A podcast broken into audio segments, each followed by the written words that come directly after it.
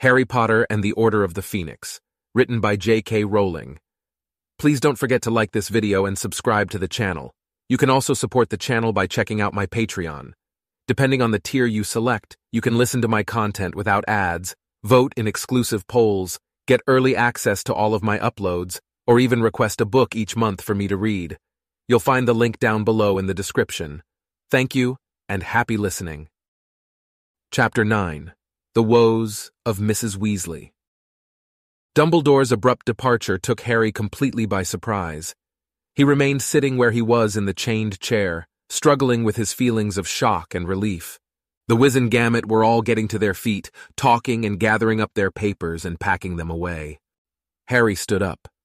Nobody seemed to be paying him the slightest bit of attention, except the toad-like witch on Fudge's right, who was now gazing down at him instead of at Dumbledore. Ignoring her, he tried to catch Fudge's eye, or Madame Bones's, wanting to ask whether he was free to go. But Fudge seemed quite determined not to notice Harry, and Madame Bones was busy with her briefcase, so he took a few tentative steps toward the exit, and when nobody called him back, broke into a very fast walk. He took the last few steps at a run, wrenched open the door, and almost collided with Mr. Weasley, who was standing right outside looking pale and apprehensive. Dumbledore didn't say. Cleared, Harry said, pulling the door closed behind him. Of all charges. Beaming, Mr. Weasley seized Harry by the shoulders. Harry, that's wonderful. Well, of course, they couldn't have found you guilty, not on the evidence, but even so, I can't pretend I wasn't. But Mr. Weasley broke off, because the courtroom door had just opened again. The Wizengamot were filing out. Merlin's beard, said Mr. Weasley wonderingly, pulling Harry aside to let them all pass. You were tried by the full court? I think so, said Harry quietly. One or two of the passing wizards nodded to Harry as they passed, and a few, including Madame Bones, said, Morning, Arthur, to Mr. Weasley, but most averted their eyes. Cornelius Fudge and the toad-like witch were almost the last to leave the dungeon. Fudge acted as though Mr. Weasley and Harry were part of the wall, but again, the witch looked almost appraisingly at Harry as she passed. Last of all to pass was Percy. Like Fudge, he completely ignored his father and Harry. He marched past, clutching a large roll of parchment and a handful of spare quills, his back rigid and his nose in the air. The lines around Mr. Weasley's mouth tightened slightly, but other than this, he gave no sign that he had noticed his third son. I'm going to take you straight back so you can tell the others the good news, he said, beckoning Harry forward as Percy's heels disappeared up the stairs to the ninth level. I'll drop you off on the way to that toilet in Bethnal Green. Come on. So what will you have to do about the toilet? Harry asked, grinning.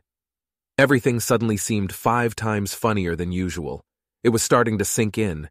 He was cleared. He was going back to Hogwarts. Oh, it's a simple enough anti-jinx, said Mr. Weasley as they mounted the stairs. But it's not so much having to repair the damage, it's more the attitude behind the vandalism, Harry. Muggle baiting might strike some wizards as funny, but it's an expression of something much deeper and nastier, and I, for one. Mr. Weasley broke off in mid sentence. They had just reached the ninth level corridor, and Cornelius Fudge was standing a few feet away from them talking quietly to a tall man with sleek blonde hair and a pointed, pale face. The second man turned at the sound of their footsteps. He too broke off in mid conversation, his cold gray eyes narrowed and fixed upon Harry's face. Well, well, well, Patronus Potter, said Lucius Malfoy coolly. Harry felt winded, as though he had just walked into something heavy. He had last seen those cool gray eyes through slits in a Death Eater's hood, and last heard that man's voice jeering in a dark graveyard while Lord Voldemort tortured him. He could not believe that Lucius Malfoy dared look him in the face. He could not believe that he was here, in the Ministry of Magic, or that Cornelius Fudge was talking to him, when Harry had told Fudge mere weeks ago that Malfoy was a Death Eater. The minister was just telling me about your lucky escape, Potter, drawled Mr. Malfoy. Quite astonishing, the way you continue to wriggle out of very tight holes. Snake-like, in fact. Mr. Weasley gripped Harry's shoulder in warning. Yeah, said Harry. Yeah, I'm good at escaping. Lucius Malfoy raised his eyes to Mr. Weasley's face. And Arthur Weasley, too. What are you doing here, Arthur? I work here, said Mr. Weasley shortly. Not here, surely, said Mr. Malfoy, raising his eyebrows and glancing toward the door over Mr. Weasley's shoulder. I thought you were up on the second floor. Don't you do something that involves sneaking muggle artifacts home and bewitching them? No, said Mr. Weasley curtly, his fingers now biting into Harry's shoulder. What are you doing here anyway? Harry asked Lucius Malfoy. I don't think private matters between myself and the minister are any concern of yours, Potter, said Malfoy, smoothing the front of his robes. Harry distinctly heard the gentle clinking of what sounded like a full pocket of gold. Really, just because you are Dumbledore's favorite boy, you must not expect the same indulgence from the rest of us. Shall we go up to your office then, Minister? Certainly, said Fudge, turning his back on Harry and Mr. Weasley. This way, Lucius. They strode off together, talking in low voices. Mr. Weasley did not let go of Harry's shoulder until they had disappeared into the lift. Why wasn't he waiting outside Fudge's office if they've got business to do together? Harry burst out furiously. What was he doing down here? Trying to sneak down to the courtroom, if you ask me, said Mr. Weasley, looking extremely agitated as he glanced over his shoulder as though making sure they could not be overheard. Trying to find out whether you'd been expelled or not. I'll leave a note for Dumbledore when I drop you off. He ought to know Malfoy's been talking to Fudge again. What private business have they got together anyway? Gold, I expect, said Mr. Weasley angrily. Malfoy's been giving generously to all sorts of things for years. Gets him in with the right people. Then he can ask favors. Delay laws he doesn't want passed. Oh, he's very well connected, Lucius Malfoy. The lift arrived. It was empty except for a flock of memos that flapped around Mr. Weasley's head as he pressed the button for the atrium, and the doors clanged shut. He waved them away irritably. Mr. Weasley, said Harry slowly, if Fudge is meeting Death Eaters like Malfoy, if he's seeing them alone, how do we know they haven't put the Imperius curse on him? Don't think it hadn't occurred to us, Harry, muttered Mr. Weasley. But Dumbledore thinks Fudge is acting of his own accord at the moment, which, as Dumbledore says, is not a lot of comfort. Best not talk about it any more just now, Harry. The doors slid open, and they stepped out into the now almost deserted atrium. Eric the security man was hidden behind his daily prophet again. They had walked straight past the golden fountain before Harry remembered. Wait, he told Mr. Weasley, and pulling his money bag from his pocket, he turned back to the fountain. He looked up into the handsome wizard's face, but up close, Harry thought he looked rather weak and foolish. The witch was wearing a vapid smile like a beauty contestant, and from what Harry knew of goblins and centaurs, they were most unlikely to be caught staring this soppily at humans of any description. Only the house elf's attitude of creeping servility looked convincing. With a grin at the thought of what Hermione would say if she could see the statue of the elf, Harry turned his money bag upside down and emptied not just ten galleons, but the whole contents into the pool at the statue's feet. I knew it! yelled Ron, punching the air. You always get away with stuff! They were bound to clear you, said Hermione, who had looked positively faint with anxiety when Harry had entered the kitchen and was now holding a shaking hand over her eyes. There was no case against you, none at all. Everyone seems quite relieved, though, considering they all knew I'd get off, said Harry, smiling. Mrs. Weasley was wiping her face on her apron, and Fred, George, and Ginny were doing a kind of war dance to a chant that went, He got off, he got off, he got off. That's enough, settle down, shouted Mr. Weasley, though he too was smiling. Listen, Sirius, Lucius Malfoy was at the ministry. What? said Sirius sharply. He got off, he got off, he got off. Be quiet, you three. Yes, we saw him talking to Fudge on level 9, then they went up to Fudge's office together. Dumbledore ought to know. Absolutely, said Sirius. We'll tell him, don't worry. Well, I'd better get going. There's a vomiting toilet in Bethnal Green waiting for me. Molly, I'll be late. I'm covering for Tonks, but Kingsley might be dropping in for dinner. He got off, he got off, he got off. That's enough. Fred, George, Ginny, said Mrs. Weasley, as Mr. Weasley left the kitchen. Harry, dear, come and sit down. Have some lunch. You hardly ate breakfast. Ron and Hermione sat themselves down opposite him, looking happier than they had done since he had first arrived at number 12, Grimmauld Place, and Harry's feeling of giddy relief, which had been somewhat dented by his encounter with Lucius Malfoy, swelled again. The gloomy house seemed warmer and more welcoming all of a sudden. Even Kreacher looked less ugly as he poked his snout-like nose into the kitchen to investigate the source of all the noise. Course, once Dumbledore turned up on your side, there was no way they were going to convict you, said Ron happily, now dishing great mounds of mashed potatoes onto everyone's plates.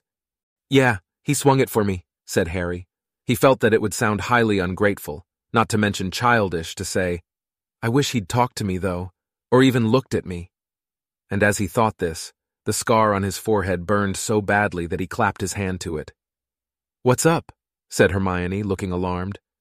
Scar, Harry mumbled. But it's nothing. It happens all the time now. None of the others had noticed a thing. All of them were now helping themselves to food while gloating over Harry's narrow escape. Fred, George, and Ginny were still singing. Hermione looked rather anxious, but before she could say anything, Ron said happily, I bet Dumbledore turns up this evening to celebrate with us, you know.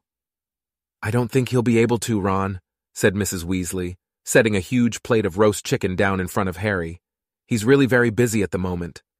He got off! He got off! He got off! Shut up! roared Mrs. Weasley. Over the next few days, Harry could not help noticing that there was one person within number 12, Grimmauld Place, who did not seem wholly overjoyed that he would be returning to Hogwarts. Sirius had put up a very good show of happiness on first hearing the news, wringing Harry's hand and beaming just like the rest of them. Soon, however, he was moodier and surlier than before, talking less to everybody, even Harry, and spending increasing amounts of time shut up in his mother's room with Buckbeak. Don't you go feeling guilty, said Hermione sternly, after Harry had confided some of his feelings to her and Ron while they scrubbed out a moldy cupboard on the third floor a few days later. You belong at Hogwarts and Sirius knows it. Personally, I think he's being selfish. That's a bit harsh, Hermione, said Ron, frowning as he attempted to prise off a bit of mold that had attached itself firmly to his finger. You wouldn't want to be stuck inside this house without company. He'll have company, said Hermione. It's headquarters to the Order of the Phoenix, isn't it? He just got his hopes up that Harry would be coming to live here with him. I don't think that's true, said Harry, wringing out his cloth. He wouldn't give me a straight answer when I asked him if I could. He just didn't want to get his own hopes up even more, said Hermione wisely. And he probably felt a bit guilty himself, because I think a part of him was really hoping you'd be expelled. Then you'd both be outcasts together. Come off it, said Harry and Ron together, but Hermione merely shrugged. Suit yourselves, but I sometimes think Ron's mum's right, and Sirius gets confused about whether you're you or your father, Harry. So you think he's touched in the head? said Harry heatedly. No, I just think he's been very lonely for a long time, said Hermione simply. At this point, Mrs. Weasley entered the bedroom behind them. Still not finished? she said, poking her head into the cupboard. I thought you might be here to tell us to have a break, said Ron bitterly. Do you know how much mold we've got rid of since we arrived here? You were so keen to help the Order, said Mrs. Weasley. You can do your bit by making headquarters fit to live in. I feel like a house elf, grumbled Ron. Well, now that you understand what dreadful lives they lead, perhaps you'll be a bit more active in spew, said Hermione hopefully, as Mrs. Weasley left them to it again. You know, Maybe it wouldn't be a bad idea to show people exactly how horrible it is to clean all the time. We could do a sponsored scrub of Gryffindor Common Room, all proceeds to spew. It would raise awareness as well as funds. I'll sponsor you to shut up about spew, Ron muttered irritably, but only so Harry could hear him. Harry found himself daydreaming about Hogwarts more and more as the end of the holidays approached. He could not wait to see Hagrid again, to play Quidditch, even to stroll across the vegetable patches to the herbology greenhouses. It would be a treat just to leave this dusty, musty house, where half of the cupboards were still bolted shut, and Kreacher wheezed insults out of the shadows as you passed, though Harry was careful not to say any of this within earshot of Sirius.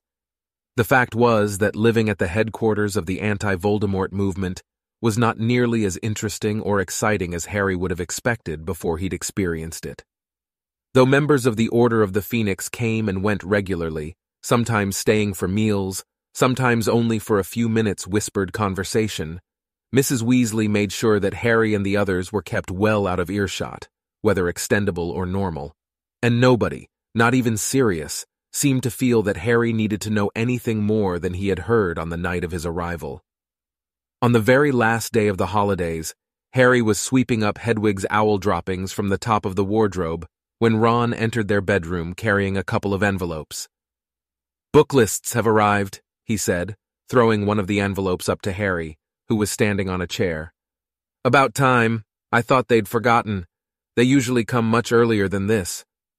Harry swept the last of the droppings into a rubbish bag and threw the bag over Ron's head into the wastepaper basket in the corner, which swallowed it and belched loudly. He then opened his letter.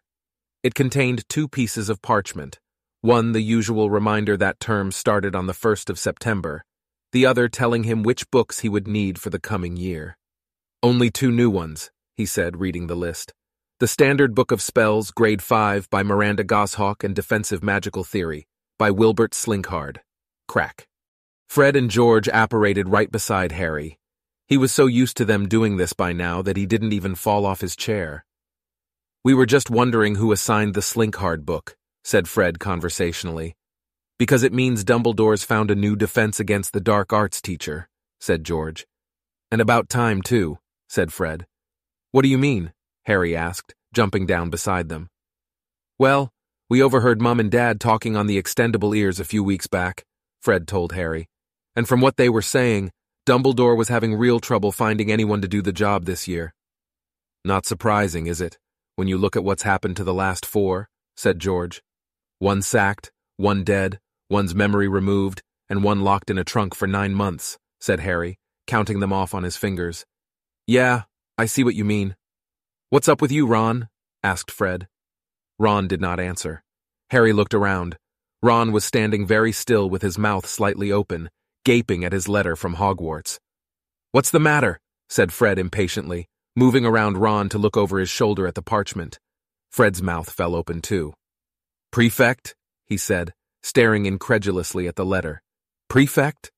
George leapt forward, seized the envelope in Ron's other hand, and turned it upside down. Harry saw something scarlet and gold fall into George's palm. No way, said George in a hushed voice. There's been a mistake, said Fred, snatching the letter out of Ron's grasp and holding it up to the light as though checking for a watermark. No one in their right mind would make Ron a prefect. The twins' heads turned in unison, and both of them stared at Harry. We thought you were a cert, said Fred, in a tone that suggested Harry had tricked them in some way. We thought Dumbledore was bound to pick you, said George indignantly. Winning the Triwizard and everything, said Fred. I suppose all the mad stuff must have counted against him, said George to Fred. Yeah, said Fred slowly. Yeah, you've caused too much trouble, mate. Well, at least one of you's got their priorities right.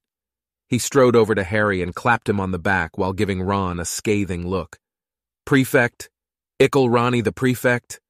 Oh, Mom's going to be revolting, groaned George, thrusting the prefect badge back at Ron as though it might contaminate him. Ron, who still had not said a word, took the badge stared at it for a moment, and then held it out to Harry as though asking mutely for confirmation that it was genuine. Harry took it. A large P was superimposed on the Gryffindor lion. He had seen a badge just like this on Percy's chest on his very first day at Hogwarts. The door banged open. Hermione came tearing into the room, her cheeks flushed and her hair flying. There was an envelope in her hand. Did you. Did you get. She spotted the badge in Harry's hand and let out a shriek. I knew it! she said excitedly, brandishing her letter. Me too, Harry, me too! No, said Harry quickly, pushing the badge back into Ron's hand. It's Ron, not me. It what? Ron's prefect, not me, Harry said. Ron? said Hermione, her jaw dropping. But are you sure? I mean, she turned red as Ron looked around at her with a defiant expression on his face. It's my name on the letter, he said. I, said Hermione, looking thoroughly bewildered. I, well, wow, well done, Ron. That's really unexpected, said George, nodding. No, said Hermione, blushing harder than ever. No, it's not. Ron's done loads of. He's really. The door behind her opened a little wider, and Mrs. Weasley backed into the room carrying a pile of freshly laundered robes.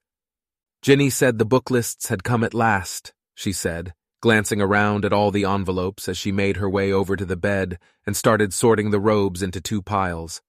If you give them to me, I'll take them over to Diagon Alley this afternoon and get your books while you're packing. Ron, I'll have to get you more pajamas. These are at least six inches too short. I can't believe how fast you're growing. What color would you like? Get him red and gold to match his badge, said George, smirking. Match his what? said Mrs. Weasley absently rolling up a pair of maroon socks and placing them on Ron's pile. His badge, said Fred, with the air of getting the worst over quickly. His lovely, shiny new prefect's badge. Fred's words took a moment to penetrate Mrs. Weasley's preoccupation about pajamas. His. But, Ron, you're not. Ron held up his badge. Mrs. Weasley let out a shriek just like Hermione's. I don't believe it! I don't believe it! Oh, Ron, how wonderful a prefect! That's everyone in the family. What are Fred and I next door neighbors? said George indignantly, as his mother pushed him aside and flung her arms around her youngest son. Wait until your father hears. Ron, I'm so proud of you. What wonderful news. You could end up head boy just like Bill and Percy. It's the first step. Oh, what a thing to happen in the middle of all this worry. I'm just thrilled, oh, Ronnie. Fred and George were both making loud retching noises behind her back, but Mrs. Weasley did not notice.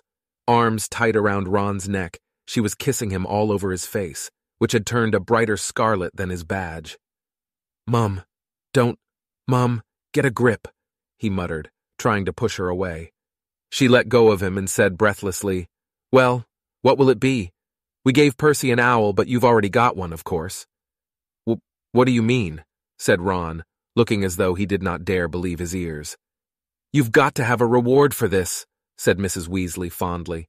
How about a nice new set of dress robes? We've already bought him some, said Fred sourly, who looked as though he sincerely regretted this generosity. Or a new cauldron, Charlie's old one's rusting through, or a new rat you always liked Scabbers.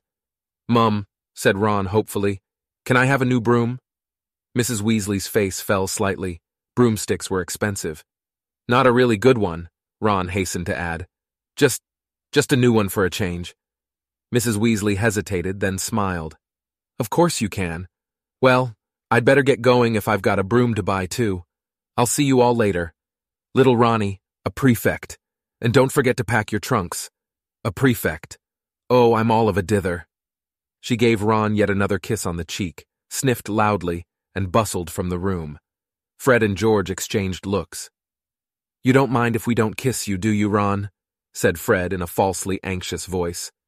We could curtsy if you like, said George. Oh, shut up, said Ron, scowling at them. Or what?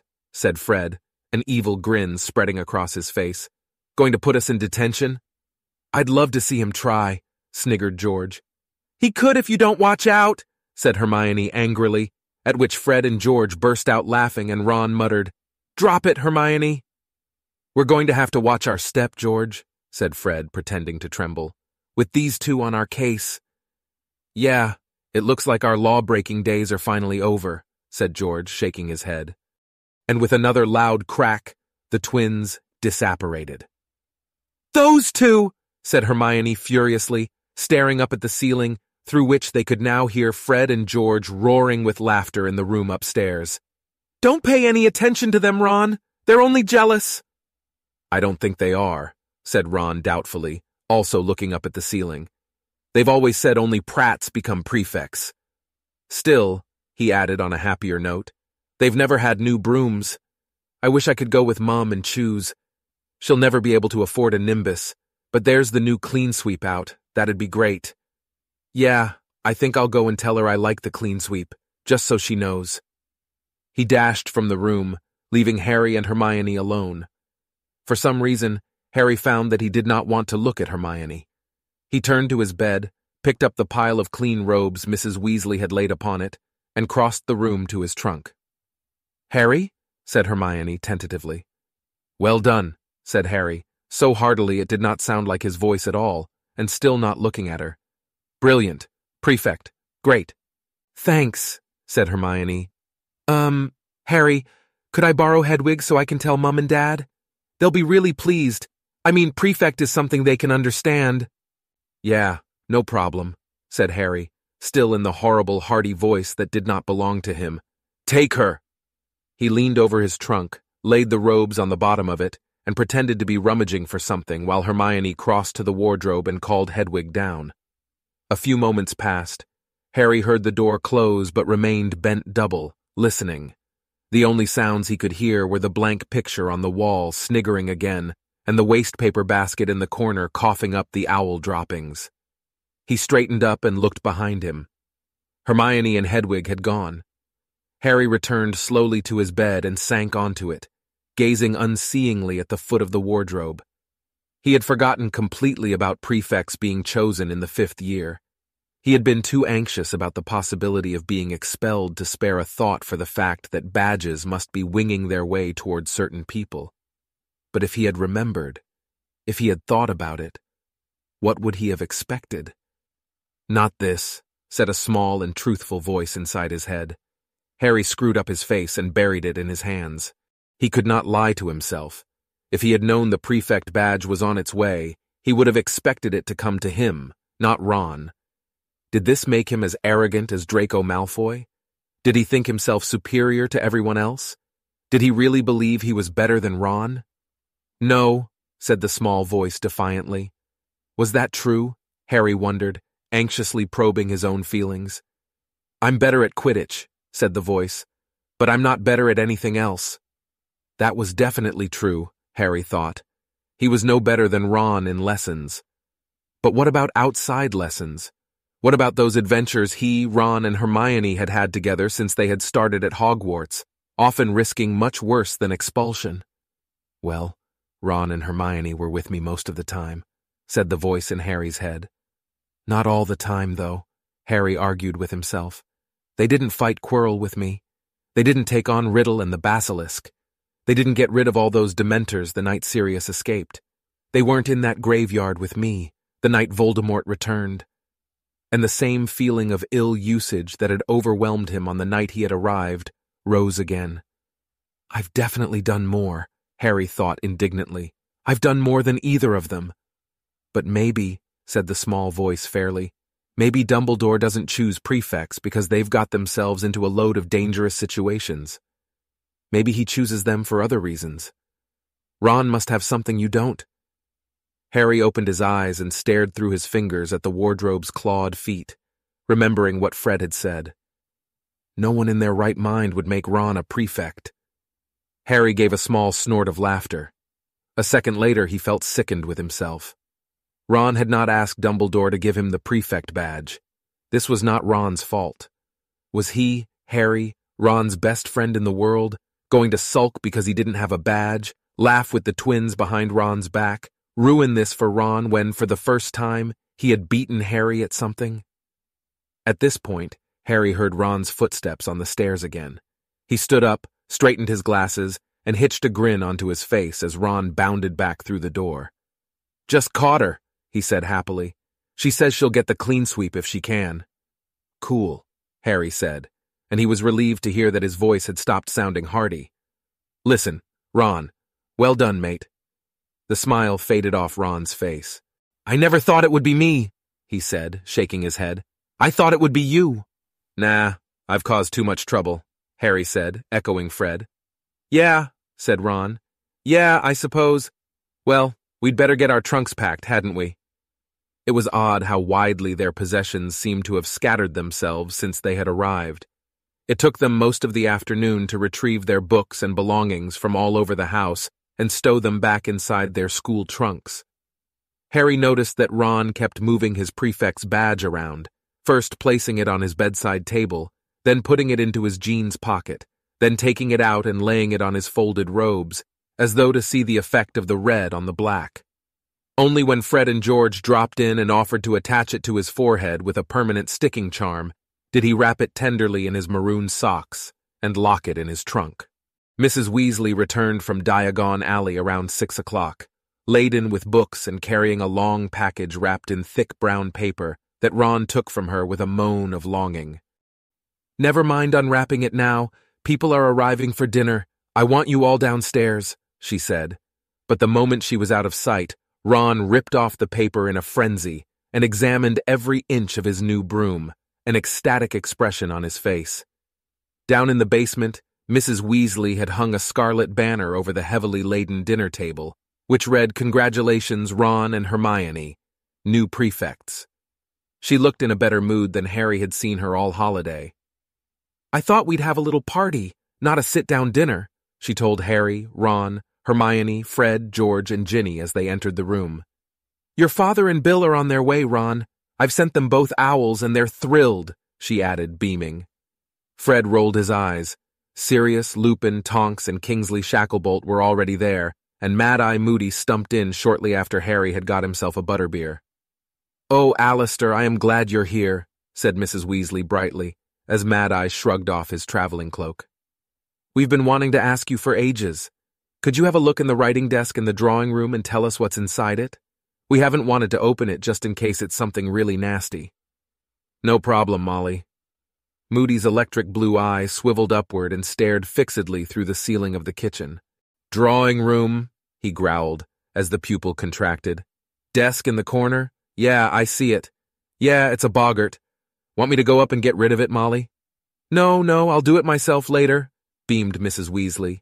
You have your drink. We're having a little bit of a celebration, actually. She gestured at the scarlet banner. Fourth prefect in the family, she said fondly, ruffling Ron's hair. Prefect, eh? growled Moody, his normal eye on Ron and his magical eye swiveling around to gaze into the side of his head. Harry had the very uncomfortable feeling it was looking at him and moved away towards Sirius and Lupin. Well, congratulations, said Moody, still glaring at Ron with his normal eye. Authority figures always attract trouble, but I suppose Dumbledore thinks you can withstand most major jinxes, or he wouldn't have appointed you. Ron looked rather startled at this view of the matter, but was saved the trouble of responding by the arrival of his father and eldest brother. Mrs. Weasley was in such a good mood, she did not even complain that they had brought Mundungus with them, too. He was wearing a long overcoat that seemed oddly lumpy in unlikely places, and declined the offer to remove it and put it with Moody's traveling cloak. Well, I think a toast is in order, said Mr. Weasley when everyone had a drink. He raised his goblet. To Ron and Hermione, the new Gryffindor prefects! Ron and Hermione beamed as everyone drank to them and then applauded. I was never a prefect myself, said Tonks brightly from behind Harry as everybody moved toward the table to help themselves to food. Her hair was tomato red and waist length today. She looked like Ginny's older sister. My head of house said I lacked certain necessary qualities. Like what? said Ginny, who was choosing a baked potato. Like the ability to behave myself, said Tonks. Ginny laughed. Hermione looked as though she did not know whether to smile or not, and compromised by taking an extra large gulp of butterbeer and choking on it. What about you, Sirius? Ginny asked, thumping Hermione on the back. Sirius, who was right beside Harry, let out his usual bark-like laugh. No one would have made me a prefect. I spent too much time in detention with James. Lupin was the good boy. He got the badge. I think Dumbledore might have hoped that I would be able to exercise some control over my best friends, said Lupin. I need scarcely say that I failed dismally. Harry's mood suddenly lifted. His father had not been a prefect either. All at once, the party seemed much more enjoyable. He loaded up his plate, feeling unusually fond of everyone in the room. Ron was rhapsodizing about his new broom to anybody who would listen. Not to 70 in 10 seconds, not bad, is it? when you think the Comet 290's only naught to 60, and that's with a decent tailwind according to which broomstick. Hermione was talking very earnestly to Lupin about her view of elf rights. I mean, it's the same kind of nonsense as werewolf segregation, isn't it? It all stems from this horrible thing wizards have of thinking they're superior to other creatures. Mrs. Weasley and Bill were having their usual argument about Bill's hair. Getting really out of hand, and you're so good looking, it would look much better shorter, wouldn't it, Harry? Oh, I don't know, said Harry, slightly alarmed at being asked his opinion. He slid away from them in the direction of Fred and George, who were huddled in a corner with Mundungus. Mundungus stopped talking when he saw Harry, but Fred winked and beckoned Harry closer. It's okay, he told Mundungus. We can trust Harry. He's our financial backer. Look what Dung's gotten us, said George, holding out his hand to Harry. It was full of what looked like shriveled black pods. A faint rattling noise was coming from them, even though they were completely stationary. Venomous tentacula seeds, said George. We need them for the skiving snack boxes, but they're a Class C non-tradable substance, so we've been having a bit of trouble getting hold of them. Ten galleons the lot, then, Dung? said Fred. With all the trouble I went to to get 'em, said Mundungus, his saggy, bloodshot eyes stretching even wider. I'm sorry, lads, but I'm not taking a nut under twenty. Dung likes his little joke, Fred said to Harry. Yeah, his best one so far has been six sickles for a bag of Knarl quills, said George. Be careful, Harry warned them quietly. What? said Fred. Mum's busy cooing over Prefect Ron, we're okay. But Moody could have his eye on you, Harry pointed out. Mundungus looked nervously over his shoulder. Good point, that, he grunted. All right, lads, ten it is, if you'll take 'em quick. Cheers, Harry, said Fred delightedly, when Mundungus had emptied his pockets into the twins' outstretched hands and scuttled off toward the food. We'd better get these upstairs. Harry watched them go, feeling slightly uneasy. It had just occurred to him that Mr. and Mrs. Weasley would want to know how Fred and George were financing their joke shop business, when, as was inevitable, they finally found out about it. Giving the twins his Triwizard winnings had seemed a simple thing to do at the time, but what if it led to another family row and a Percy-like estrangement? Would Mrs. Weasley still feel that Harry was as good as her son if she found out he had made it possible for Fred and George to start a career she thought quite unsuitable? Standing where the twins had left him with nothing but a guilty weight in the pit of his stomach for company, Harry caught the sound of his own name. Kingsley Shacklebolt's deep voice was audible even over the surrounding chatter. Why Dumbledore didn't make Potter a prefect, said Kingsley. He'll have had his reasons, replied Lupin. But it would have shown confidence in him. It's what I'd have done, persisted Kingsley, especially with the Daily Prophet having a go at him every few days. Harry did not look around. He did not want Lupin or Kingsley to know he had heard. He followed Mundungus back toward the table, though not remotely hungry. His pleasure in the party had evaporated as quickly as it had come. He wished he were upstairs in bed. Mad Eye Moody was sniffing at a chicken leg with what remained of his nose. Evidently, he could not detect any trace of poison, because he then tore a strip off it with his teeth. The handle's made of Spanish oak with anti-jinx varnish and inbuilt vibration control, Ron was saying to Tonks. Mrs. Weasley yawned widely. Well, I think I'll sort out that boggart before I turn in. Arthur, I don't want this lot up too late, all right? Night, Harry, dear. She left the kitchen. Harry set down his plate and wondered whether he could follow her without attracting attention. You all right, Potter? grunted Moody. Yeah, fine, lied Harry. Moody took a swig from his hip flask, his electric blue eyes staring sideways at Harry. Come here, I've got something that might interest you, he said. From an inner pocket of his robes, Moody pulled a very tattered old wizarding photograph. Original Order of the Phoenix, growled Moody. Found it last night when I was looking for my spare invisibility cloak, seeing as Podmore hasn't had the manners to return my best one. Thought people might like to see it. Harry took the photograph. A small crowd of people, some waving at him, others lifting their glasses, looked back up at him. There's me, said Moody unnecessarily, pointing at himself. The Moody in the picture was unmistakable, though his hair was slightly less gray and his nose was intact. And there's Dumbledore beside me, Daedalus Diggle on the other side. That's Marlene McKinnon. She was killed two weeks after this was taken. They got her whole family. That's Frank and Alice Longbottom. Harry's stomach, already uncomfortable, clenched as he looked at Alice Longbottom. He knew her round, friendly face very well, even though he had never met her because she was the image of her son, Neville. Poor devils, growled Moody. Better dead than what happened to them. And that's Emmeline Vance. You've met her. And that there's Lupin, obviously. Benji Fenwick. He copped it too. We only ever found bits of him. Shift aside there, he added, poking the picture, and the little photographic people edged sideways. so that those who were partially obscured could move to the front. That's Edgar Bones, brother of Amelia Bones. They got him and his family, too. He was a great wizard. Sturgis Podmore, blimey, he looks young. Caradoc Dearborn, vanished six months after this. We never found his body. Hagrid, of course, looks exactly the same as ever. Elphias Doge, you've met him. I'd forgotten he used to wear that stupid hat. Gideon Prewett. It took five Death Eaters to kill him and his brother Fabian. They fought like heroes. Budge along, budge along. The little people in the photograph jostled among themselves, and those hidden right at the back appeared at the forefront of the picture. That's Dumbledore's brother, Aberforth. Only time I ever met him, strange bloke. That's Dorcas Meadowes. Voldemort killed her personally. Sirius, when he still had short hair. And, there you go, thought that would interest you. Harry's heart turned over.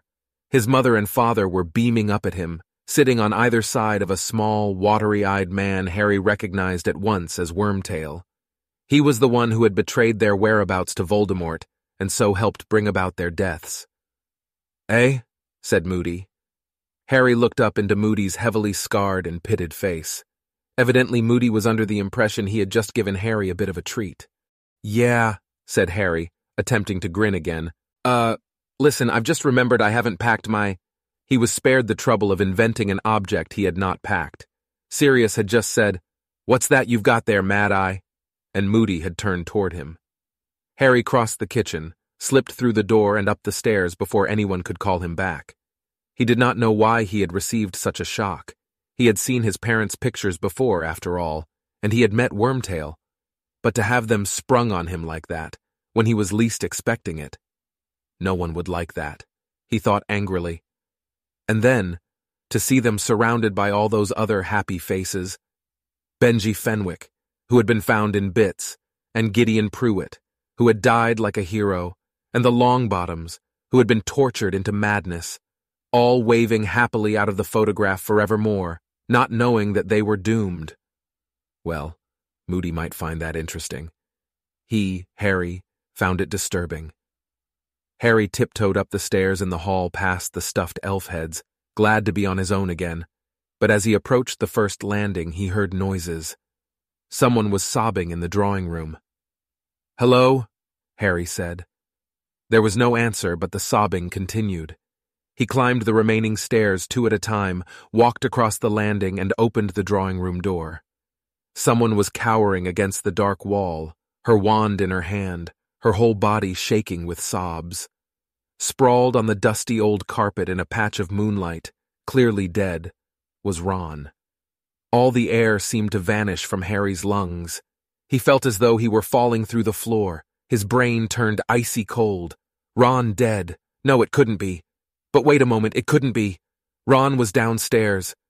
Mrs. Weasley? Harry croaked. Riddikulus! Mrs. Weasley sobbed, pointing her shaking wand at Ron's body. Crack.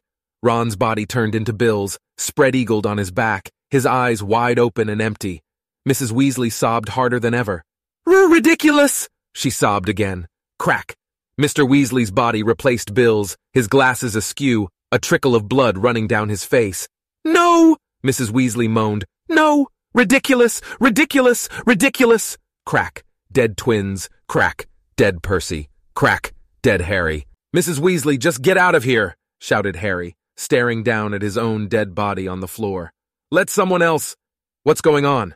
Lupin had come running into the room, closely followed by Sirius, with Moody stumping along behind them. Lupin looked from Mrs. Weasley to the dead Harry on the floor and seemed to understand in an instant. Pulling out his own wand, he said very firmly and clearly, Riddikulus! Harry's body vanished. A silvery orb hung in the air over the spot where it had lain. Lupin waved his wand once more, and the orb vanished in a puff of smoke. Oh, oh, oh, gulped Mrs. Weasley, and she broke into a storm of crying, her face in her hands. Molly, said Lupin bleakly, walking over to her. Molly, don't. Next second, she was sobbing her heart out on Lupin's shoulder. Molly, it was just a boggart, he said soothingly, patting her on the head. Just a stupid boggart. I see them d-d dead all the time, Mrs. Weasley moaned into his shoulder. all the t- t- time. I d- d- dream about it. Sirius was staring at the patch of carpet where the boggart, pretending to be Harry's body, had lain. Moody was looking at Harry, who avoided his gaze. He had a funny feeling Moody's magical eye had followed him all the way out of the kitchen. D-d-don't tell Arthur, Mrs. Weasley was gulping now, mopping her eyes frantically with her cuffs. I d-d-don't want him to know. Being silly. Lupin handed her a handkerchief and she blew her nose. Harry, I'm so sorry. What must you think of me? she said shakily. Not even able to get rid of a boggart. Don't be stupid, said Harry, trying to smile. I'm just so worried, she said, tears spilling out of her eyes again. Half the f- family's in the order. It'll b- b- be a miracle if we all come through this. And P- P- Percy's not talking to us. What if something d- d- dreadful happens and we had never m- m- made up? And what's going to happen if Arthur and I get killed? Who's g- g- going to look after Ron and Ginny? Molly, that's enough, said Lupin firmly. This isn't like last time. The Order is better prepared. We've got a head start. We know what Voldemort's up to. Mrs. Weasley gave a little squeak of fright at the sound of the name. Oh, Molly, come on. It's about time you got used to hearing it. Look, I can't promise no one's going to get hurt. Nobody can promise that. But we're much better off than we were last time. You weren't in the order then. You don't understand. Last time we were outnumbered 20 to 1 by the Death Eaters, and they were picking us off one by one. Harry thought of the photograph again, of his parents' beaming faces. He knew Moody was still watching him. Don't worry about Percy, said Sirius abruptly. He'll come round. It's a matter of time before Voldemort moves into the open. Once he does, the whole ministry's going to be begging us to forgive them. And I'm not sure I'll be accepting their apology, he added bitterly. And as for who's going to look after Ron and Ginny if you and Arthur died, said Lupin, smiling slightly. What do you think we'd do? Let them starve? Mrs. Weasley smiled tremulously. Being silly, she muttered again, mopping her eyes. But Harry, closing his bedroom door behind him some ten minutes later, could not think Mrs. Weasley silly. He could still see his parents beaming up at him from the tattered old photograph, unaware that their lives, like so many of those around them, were drawing to a close. The image of the boggart posing as the corpse of each member of Mrs. Weasley's family in turn kept flashing before his eyes. Without warning, the scar on his forehead seared with pain again, and his stomach churned horribly. Cut it out, he said firmly, rubbing the scar as the pain receded again. First sign of madness, talking to your own head, said a sly voice from the empty picture on the wall. Harry ignored it. He felt older than he had ever felt in his life, and it seemed extraordinary to him that barely an hour ago he had been worried about a joke shop and who had gotten a prefect's badge.